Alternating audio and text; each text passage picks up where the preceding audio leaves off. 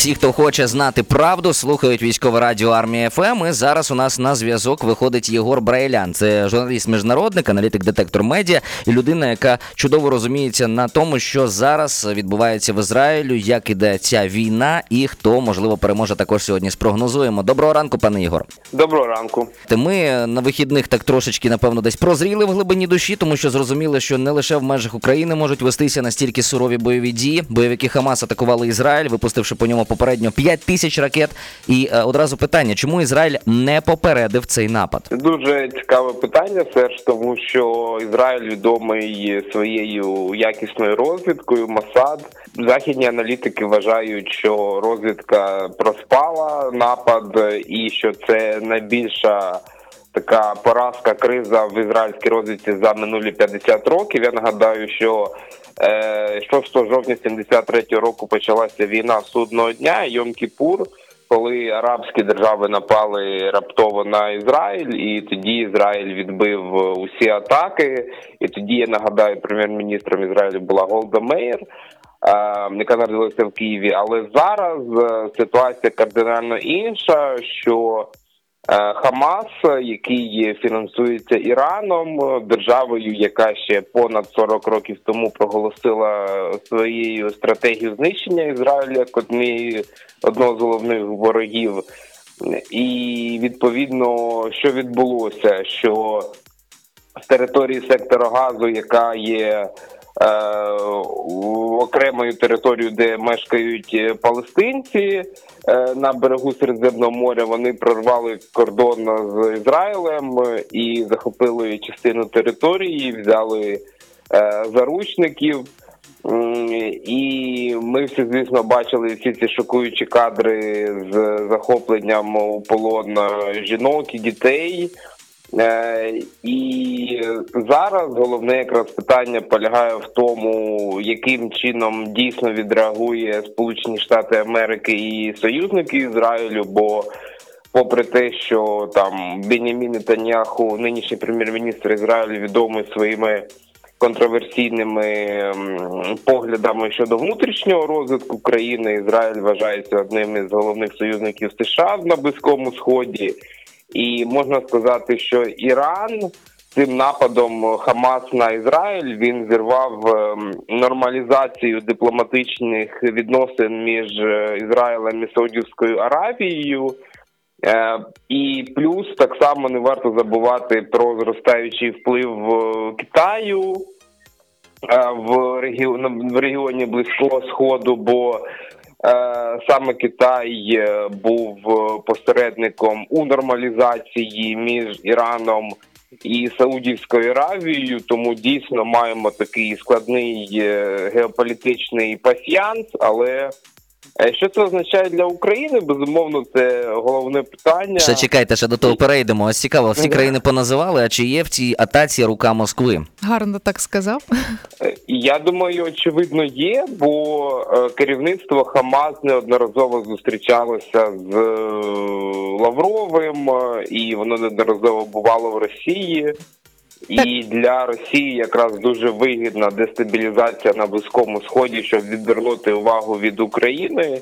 І те, що я моніторив по паблікам в Телеграмі, то безумовно, що російські пропагандисти, вони глумилися над вбивствами ізраїльтян, і вони вказували, що от бачите, Україна, хочете як в Ізраїлі, що там і жінки воюють, служать в армії, то ось буде вам наступне.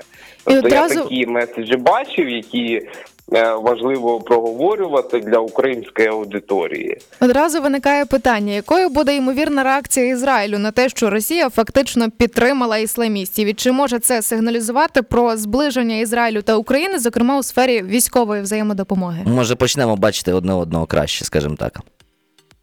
Ну, я би так далеко не заглядав, але, безумовно, Україна висловила свою солідарність з Ізраїлем через ці білборди і багато інших моментів. І посол Ізраїлю в Україні подякував за це президенту Зеленському і меру Києва Віталію Кличку.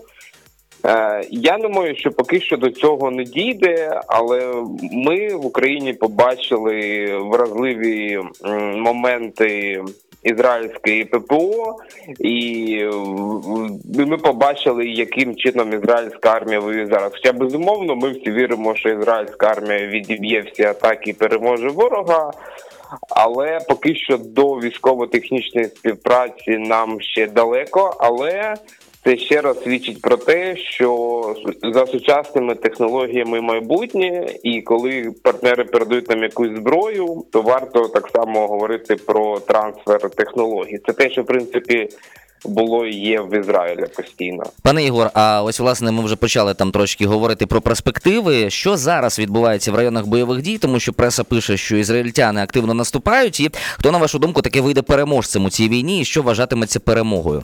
Я думаю, що для Ізраїля зараз основна мета – це мінімізувати ризики від смуги сектору Газа. І так само не забуваємо, що тривають бої в самому Єрусалимі, який поділений там на християнської, юдейської, мусульманської частини. І тому зараз для Ізраїля дуже важливо отримати військову допомогу від США. І було оголошено, що авіаносець Джеральд Форд буде передислокований в Східному Середземномор'ї. І я очікую, що за цей тиждень якраз Ізраїль зможе піти в контрнаступ і знищити основні бази терористів ХАМАС. А чого українців повинна навчити війна в Ізраїлі? Такий висновок. Я думаю, що завжди постійно бути готовим до нападу. Тобто, безумовно, що це так легше сказати, а складніше зробити, але тут, можливо, питання до взаємодії розвідки і політичного керівництва. Тому що, навряд чи можна було проспати напад 5000 ракет. Хай би як вони там не передавалися, плюс... В Ізраїлі, як я знаю, там всі ці багажі ретельно перевіряються, і яким чином там вдалося росіянам чи Ірану передати ці складові до ракет, це, звісно, ще велике питання до МОСАДу. Але я думаю, що це готовність до того, що рано чи пізно ворог може напасти, і що ворог безжальний, і що з терористами не може бути переговорів. Я думаю, це, в принципі, важливий момент з російсько-української війни, що ми не підемо ні на які переговори, які не будуть на наших умовах. І так само Ізраїль. Зрозуміло, дякуємо вам величезне, дякуємо за те, що своєчасно прокинулися сьогодні разом із Армією ФМ. З нами на зв'язку був Єгор Брайлян, журналіст-міжнародник, аналітик «Детектор Медіа». 24 години на добу ми служимо для вас. Армія ФМ.